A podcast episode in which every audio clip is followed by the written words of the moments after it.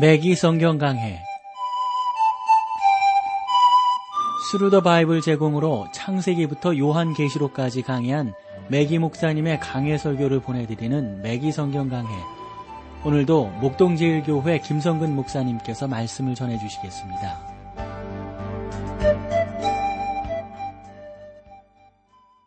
애청자 여러분 안녕하셨습니까? 매기 성경 강해 자 오늘도 요엘서 요엘서 오늘 일곱 번째 시간이 되네요. 2장 24절에서 25절 말씀으로 시작을 하겠습니다. 마당에 밀이 가득하고 독에는 새 포도주와 기름이 넘치리로다. 내가 전에 너희에게 보낸 큰 군대 곧 메뚜기와 아, 늑과 황충과 파종 이에 먹은 횟수대로 너희에게 갚아주리니. 여러분 여기서 보면 메뚜기, 늑, 황충, 파종이 이런 것들이 먹은 그 횟수대로 하나님께서 갚아주시겠다. 이 구절을 영적으로 해석해서 아주 많은 그 설교들을 작성하게 되는데, 물론 여기에 하나의 위대한 원리가 언급되고 있기 때문에 이 말씀은 적용으로 활용될 수 있다고 봅니다. 우리는 하나님께서 봐라, 내가 만물을 새롭게 하노라. 요한계시록 21장 5절에 말씀하고 계시는 그 계시록에서 이와 동일한 사상을 우리가 발견할 수가 있습니다. 하나님은 본장에서 새 예루살렘에 관하여 말씀하고 계십니다. 그리스도를 의지하는 죄인들은 곧 교회가 새 예루살렘에 있을 것이다. 라는 것을 말씀하고 있는 거죠. 하나님은 우리의 눈에서 모든 눈물을 씻겨 주실 그 때가 얼마나 놀라운 축복인지를 말씀하고 있습니다. 그 얼마나 놀라운 변화인가요? 이 세상에는 눈물이 많습니다.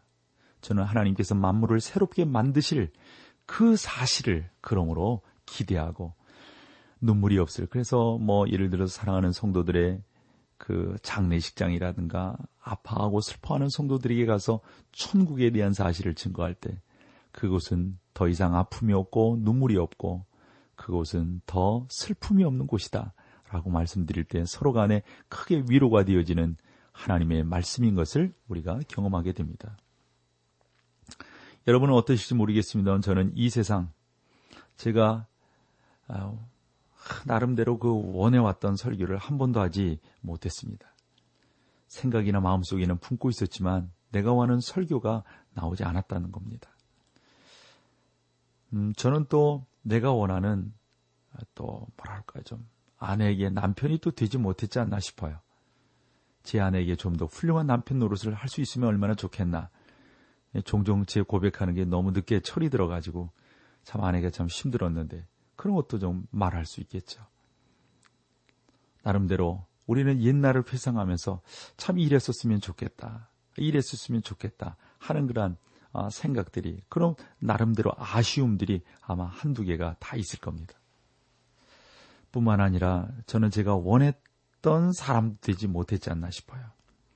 이러한 이유 때문에 저는 요한계시록 21장 5절에 보라 내가 만물을 새롭게 하노라 내가 만물을 새롭게 하느라 하는 이 말씀을 좋아한다라고 여러분들에게 감히 고백할 수가 있습니다. 주님께서는 이렇게 말씀하십니다. 김 목사, 너는 이 세상에서 썩 잘하지 못했다. 또한 목적을 성취하지도 못했다. 죄악된 옛 본성을 가지고는 이 세상에서 좌절할 수밖에 없다. 그러나 내가 이제 그 모든 것을 새롭게 하려고 한다. 이제 너에게 새로운 종이와 새로운 연필을 주겠다. 이제 전혀 새로운 마음으로 그림을 그려라. 이제 원하는 것을 성취할 수 있으리라. 라고 말입니다. 사랑하는 우리 매기 성경 강의를 애청하시는 성도 여러분, 이것은 참으로 우리 많은 사람들을 위해서 하늘나라에서 이루어지게 될 아름다운 사실입니다. 우리는 이 세상에서 하고 싶은 일들을 할 수 있고 되고 싶은 사람이 될 수 있을 것입니다. 그 하늘나라는 우리를 그렇게 만들 것입니다. 환경이나 죄의 방해 그리고 심지어 유전의 장애까지 벗어날 수 있게 될 것입니다. 그러니 얼마나 좋냔 말이죠. 이 모든 장애로부터 벗어나 그리스도의 면전에 이르게 되는 것은 얼마나 영광스러운 체험이겠습니까? 그리스도께서 만물을 새롭게 하실 것입니다. 그리스도께서 황충이 먹어버린 그 세월을 보상해 주실 것입니다. 예, 그러니까 그 하나님이 좋은 거예요. 감사할 수밖에 없는 거예요. 26절로 27절을 볼까요? 너희는 먹되 풍족히 먹고 너희를 기이 대접한 너희 하나님 여호와 이름을 찬송할 것이라. 내 백성이 영영이 수치를 당치 아니하리로다. 그런즉 내가 이스라엘 가운데 있어 너희 하나님 여호와가 되고 다른 이가 없는 줄을 너희가 알 것이라. 내 백성이 영영이 수치를 당치 아니하리로다. 이것은 그리스도께서 이스라엘 가운데 계실 때 일어날 일들입니다. 즉 그리스도께서 이 땅에 오셔서 그 왕국을 세우실 때 일어날 일들이란 말이죠. 그때는 하나님께서 이스라엘 민족에게 약속하신 모든 육체적인 복들이 아, 정말 이루어지게 될 것입니다. 하나님께서 그 땅을 축복하시겠다고 말씀하셨으므로 그들은 풍성한 곡식을 거두고 가축들은 번성하게 될 것입니다. 사실상 영적 축복들은 거의 2차적인 것처럼 보입니다. 이와는 대조적으로 하나님께서 교회에 약속하신 축복들은 오직 영적인 축복들입니다. 우리는 그리스도 예수 안에서 모든 영적 축복들을 누리게 되는 겁니다. 이스라엘에게 주신 축복들이 주로 육체적인 축복들임에도 불구하고 영적 축복들에 관하여 말하는 구절들을 볼 수 있습니다. 이것은 성경에서 아주 논란이 많은 구절들입니다. 그 다음부터 보면 이제 성령의 약속이에요. 이 부분에서 우리가 명심해야 할 사실은 요일이 장차 임할 주의 날과 비교해서 무서운 메뚜기 재앙을 언급하기 시작한다는 사실입니다. 우리는 주의 날이 그리스도가 그 왕국을 세우기 위해 이 땅에 오신 후 대환란 기간과 더불어서 시작될 것이라는 사실을 앞서서 살펴보았어요. 그리고 우리가 27절에서 이때 주님께서 이스라엘 가운데 계실이라는 사실을 또 읽어보았고요. 그런데 이제 28절로부터 주님이 어떻게 하실지를 살펴보게 되는데 28절로 32절까지를 우리 한번 보지요. 그 후에 내가 내 신을 만민에게 부어 주리니 너희 자녀들이 장래일을 말할 것이며 너희의 늙은이들은 꿈을 꾸며 너희 젊은이들은 이상을 볼 것이며 그때 내가 또 내 신으로 남종과 여종에게 부어줄 것이며 내가 이적을 하늘과 땅에 베풀리니 곧 피와 불과 연기 기둥이라. 여호와의 크고 두려운 날이 이르기 전에 해가 어두워지고 달이 핏빛 같이 변하려니와 누구든지 여호와의 이름을 부르는 자는 구원을 얻으리니 이는 나 여호와의 말대로 시온산과 예루살렘에서 피할 자가 있을 것이며 나은 자 중에 나 여호와의 부름을 받을 자가 있을 것임이니라. 우리가 이 구절에 대하여 말할 수 있는 놀라운 사실이 아주 많습니다. 참 감사한 일이죠. 유대 그리스도인이요 유명한 시브리 학자 찰스 파인버그 박사가 있는데요. 이 양반은 소선지서들에 관한 일련의 저서를 남겼어요.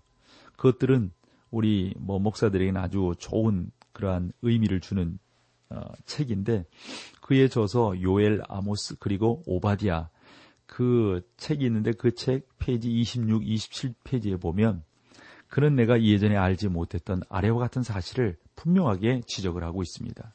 그게 뭐냐면 시브리서 본문에서는 28절로 32절이 3장을 이루며 또 영역본에서는 3장은 원문에서 4장이 되어지고 있는 거거든요.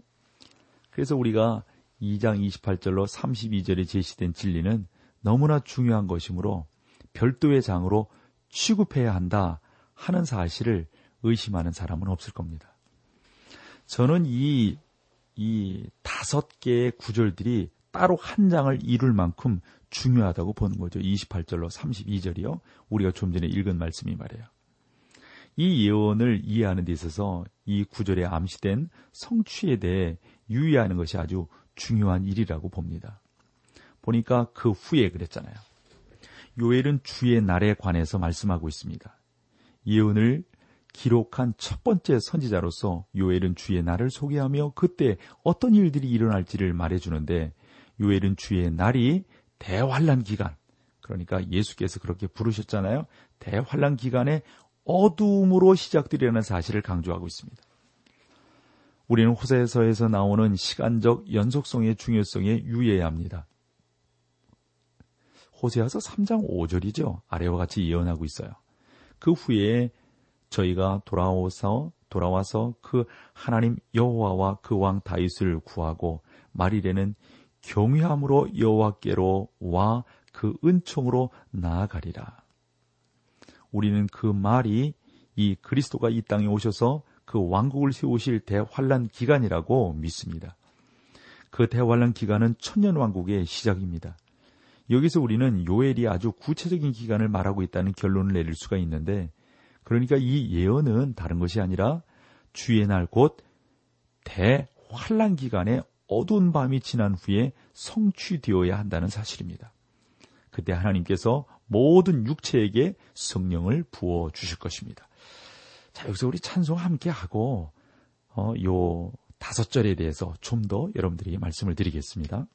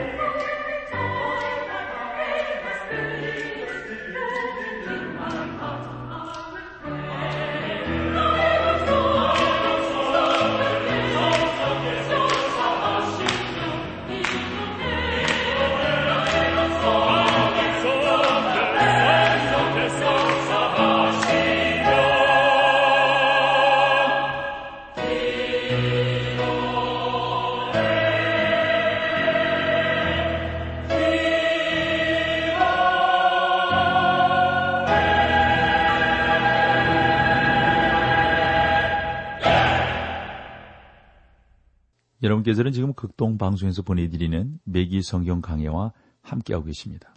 그러니까 여러분, 요 다섯 절은 성령 강림에 대해서 우리에게 아주 귀하게 말씀해 주신 하나님의 그 계시라고 우리가 볼 수 있는 거죠. 비록 요엘이 예언을 기록한 첫 번째 선지자였지만 성령을 부어 주시리라고 예언한 것은 요엘 이 선지자뿐이라고 하는 사실을 우리가 아는데 사실 요엘 선지자뿐만이 아니었어요. 이사야도 이렇게 말을 했거든요. 이사야서 32장 15절에 필경은 위에서부터 성신을 우리에게 부어 주시리니 광야가 아름다운 밭이 되며 아름다운 밭을 살림으로 여기게 되리라. 이사야는 이 땅 위에 임할 그 왕국을 말하고 있고 성신을 부어 주심은 그 천년 왕국을 가리킨다고 봅니다. 물론 교회 시대에 관하여 말했던 선지자는 없습니다. 모든 선지자들은 그 마리를 이스라엘 민족과 관련해서 설명하고 있죠. 예를 들어서 에스겔도 보면은 36장 27절에 또 내 신을 너희 속에 두어 너희로 내 율례를 행하게 하리니 너희가 내 규례를 지켜 행할지라. 그 후에 에스겔이 계속해서 이렇게 말씀하고 있어요. 내가 너희 열조에게 준 땅에 너희가 거하여 내 백성이 되고 나는 너희 하나님이 되리라. 이러한 말씀들에 대해서 요엘이 한 번 더 분명하게 특정한 백성과 특정한 땅 이스라엘을 향해서 말하고 있는 것입니다. 하나님께서 그 성신을 부어 주실 때는 특정한 때라는 겁니다. 에스겔은 이렇게 말을 한 적이 있었죠. 37장 14절에서 내가 또 내 신을 너희 속에 두어 너희로 살게 하고 내가 또 너희를 너희 고토에 거하게 하리니 나 여호와가 이 일을 말하고 이룬 줄을 너희가 알리라. 나 여호와의 말이니라 하셨다 하라. 여기에서 끝나지 않습니다. 에스겔서 39장 29절에 보면 내가 다시는 내 얼굴을 그들에게 아, 감추리 감추지 아니하리니 이는 내가 내 신을 이스라엘 족속에게 쏟았음이니라 나 주 여호와의 말이니라. 스가랴 선지자도 말하고 있습니다. 스가랴는 마지막으로 예언을 기록한 선지자들 중에 하나지 않습니까? 스가랴는 이렇게 말하고 있는 거죠. 내가 다윗의 집과 예루살렘 거민에게 은총과 강구하는 심령을 부어주리니 그들이 그 찌른 바 그를 바라보고 그를 위하여 애통하기를 복자를 위하여 애통하듯 하며 그를 위하여 통곡하기를 장자를 위하여 통곡하듯 하리라. 요엘도 우리가 살펴본 구절과 같이 그 사실을 분명히 밝히고 있습니다. 누구든지 여호와의 이름을 부르는 자는 구원을 얻으리니, 얻으리니 시온산과 예루살렘에서 피할 자가 있을 것이며 이와 같이 요엘은 지도상에 있는 특정한 장소를 가리키고 있습니다. 그런데 아래와 같은 질문이 생깁니다. 오순절 날에 이 구절을 언급했던 베드로의 의도는 무엇이었을까요? 어떤 것이었을까요? 요엘의 예언이 성취되었다는 사실을 의미하고 있는 것일까요? 아닙니다. 베드로가 그러한 의미로 말하고 있지 않습니다. 베드로는 결코 이 예언이 성취되었다고 주장한 적이 없습니다. 오순절날에 성령이 임하시자 그 제자들은 로마 제국 각 처에서 예루살렘으로 모여든 사람들에게 말하기 시작했습니다. 모든 사람들이 자기 모국어로 메시지를 들었어요. 제자들이 메시지를 전했던 언어들은 당시 사용되고 있었던 언어들이었습니다. 그 언어들은 로마 제국이나 그 밖에서 모여든 사람들이 사용했던 언어가 아니었습니다. 그러나 믿는 사람들도 있었고 또 다른 사람들은 제자들을 조롱하면서 새술에 취했다고 비난을 했습니다. 그래서 그들에게 대답하기 위해서 베드로가 일어섰던 거죠. 베드로는 제자들의 대변자로 나서서 술 취했다고 비난하는 사람들에 대해서 아니다라고 말하는 겁니다. 사도행전 2장 14절 15절을 보면 유대인과 유대인들과 예루살렘에 사는 모든 사람들아 이 일을 너희에게 알게 할 것이니 내 말에 귀를 기울이라. 때가 제3신이 너희 생각과 같이 이 사람들이 술 취한 것이 아니라 베드로는 아침부터 술 취하는 사람이 있느냐라고 반문하는 것입니다. 누가 아침부터 술을 먹습니까? 아침부터 술 취하는 사람은 없습니다. 이는 곧 선지자 요엘로 말씀하신 것이니 라고 말을 합니다. 여러분은 베드로가 오순절을 가리켜 요엘이 말했던 사실을 알 수 있을 것입니다. 모든 복음서 기자들과 사도들은 어떤 예언이 성취된 사실을 아주 분명히 밝혀주고 있는데 저는 그렇지만요. 그 성경 구절들을 일일이 다 열거할 수 없다고 봅니다. 예를 들어서 마태복음 2장 17절로 18절 말씀을 보면 이에 선지자 에레미야로 말씀하신 바 라마에서 슬퍼하며 크게 통곡하는 소리가 들리니 라일이 그 자식을 위하여 애통하는 것이라. 그가 자식이 없으므로 위로받기를 거절하였도다 함이 이루어졌느니라. 여러분 이것은 예수 그리스도의 탄생과 관련된 예언의 성취를 말하는 것이고 그리고 23절에서 이렇게 말하거든요. 나사렛이란 동네에 와서 사니 이는 선지자로 하신 말씀에 나사렛 사람이라 칭하리라 하심을 이루려 함이로라. 그러니까 비시디아의 안디옥에서 바울이 설교했던 사도행전 13장을 보면 바울은 예수 그리스도의 부활에 대해서 이렇게 말을 하고 있습니다. 우리도 조상들에게 주신 약속을 너희에게 전파하노니 곧 하나님이 예수를 일으키사 우리 자녀들에게 약속을 이루게 하셨다 함이라. 시편 둘째 편에 기록한 바와 같이 너는 내 아들이라 오늘 너를 낳았다 하셨고 성경은 예언의 성취에 대해서 아주 구체적으로 말하고 있습니다. 사도행전 2장 16절에서 베드로는 이렇게 말을 합니다. 이는 곧 선지자 요엘로 말씀하신 것이니 그렇죠? 베드로는 요엘에 예언했던 바가 성취된 것이라고 말하지 않습니다. 베드로는 이는 말씀하신 것이니 라고 말하므로 요엘의 예언과 유사하다는 사실을 말하고 있습니다. 여러분이 오순절날을 회상해 본다면 베드로가 이방인들을 향하여 말한 것이 아니라는 사실을 알 수 있을 것입니다. 베드로는 구약 성경에 젖어 있던 유대인들을 향하여 말했던 것입니다. 그들은 구약을 알고 있었습니다. 그들은 로마 제국의 각처로부터 멸절을 지키기 위하여 명절을 지키기 위하여 예루살렘으로 모여들었습니다. 그들은 먼 거리를 여행했던 것이죠. 이것은 모세 율법이 요구하고 있는 바를 가리켜 지키려 했던 것입니다.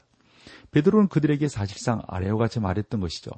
지금 눈앞에 목도하고 있는 일들을 조롱하지 마십시오.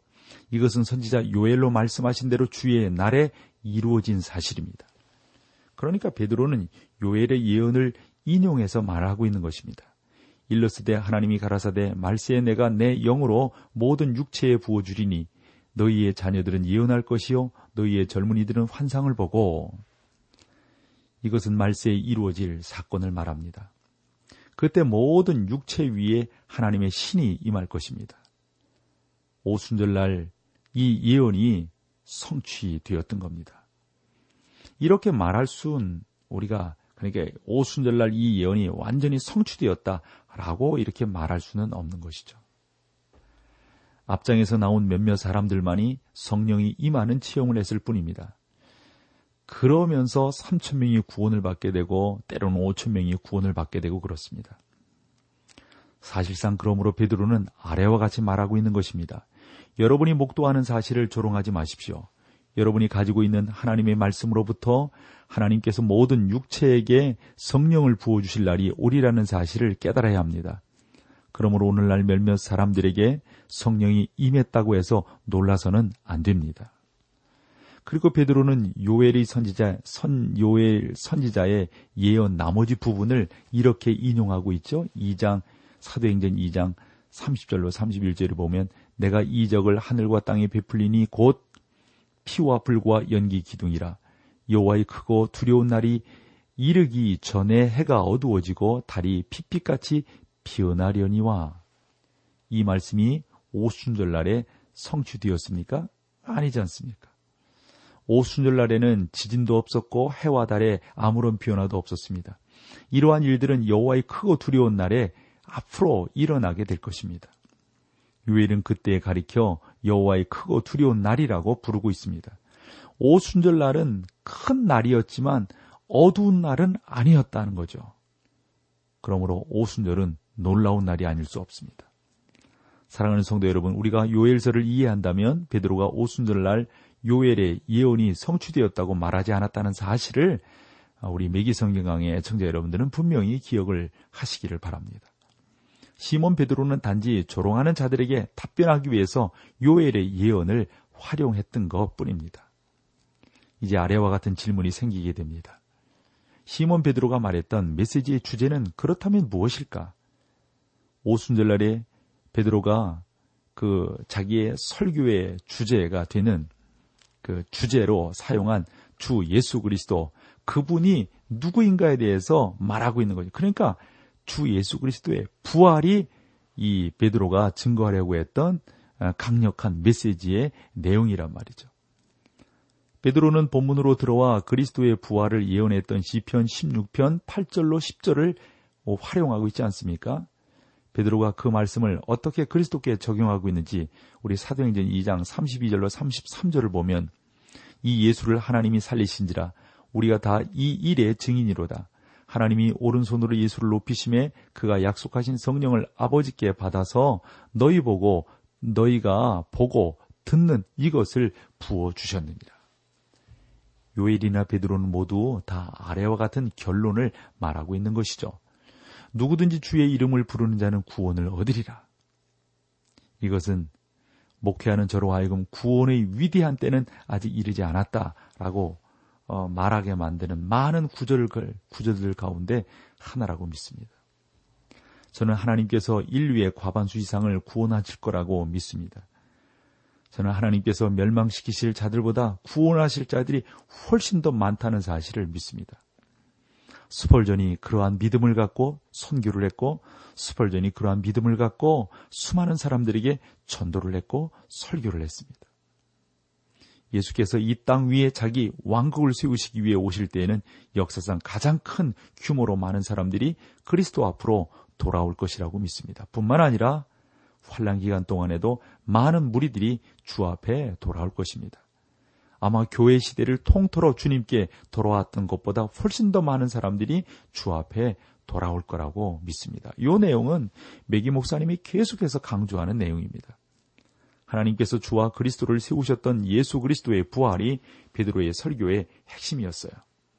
베드로는 그들이 목도했던 현상을 강조하지 않았습니다. 중요한 문제는 그리스도를 아는 것이었습니다. 그러므로 사랑하는 성도 여러분, 그리스도를 알게 해주는 체험이 아닌 다른 체험에 우리가 집착해서는 안 된단 말이죠. 여러분의 생각, 생활 그리고 사역에 있어서 그리스도가 어떠한 위치를 차지하고 있는가 이러한 신성한 질문을 던지며 신앙생활을 해야 되는 것이죠. 요엘의 예언 가운데 이 부분이 가장 중요하지만 아직 성취되지는 않았던 것입니다. 자, 오늘 여기까지 하겠습니다. 다음 시간에 우리 요엘서 3장으로 여러분들을 모시겠습니다. 고맙습니다. 매기 성경 강해 지금까지 스루더 바이블 제공으로 창세기부터 요한계시록까지 강해한 매기 목사님의 강해 설교를 목동제일교회 김성근 목사님께서 전해주셨습니다. 이 시간 방송 들으시고 청취 소감을 보내주신 분께는 나침반 출판사에서 신앙서적을 보내드립니다. 청취 소감을 남겨주실 분들은 극동방송 홈페이지 매기 성경 강해로 들어오셔서 사연을 남겨주시거나 문자로 참여하실 분들은 한 통에 50원의 유료 문자 샵 1069, 샵 1069번으로 보내주시기 바랍니다. 매기 성경 강해 오늘 순서를 마칩니다.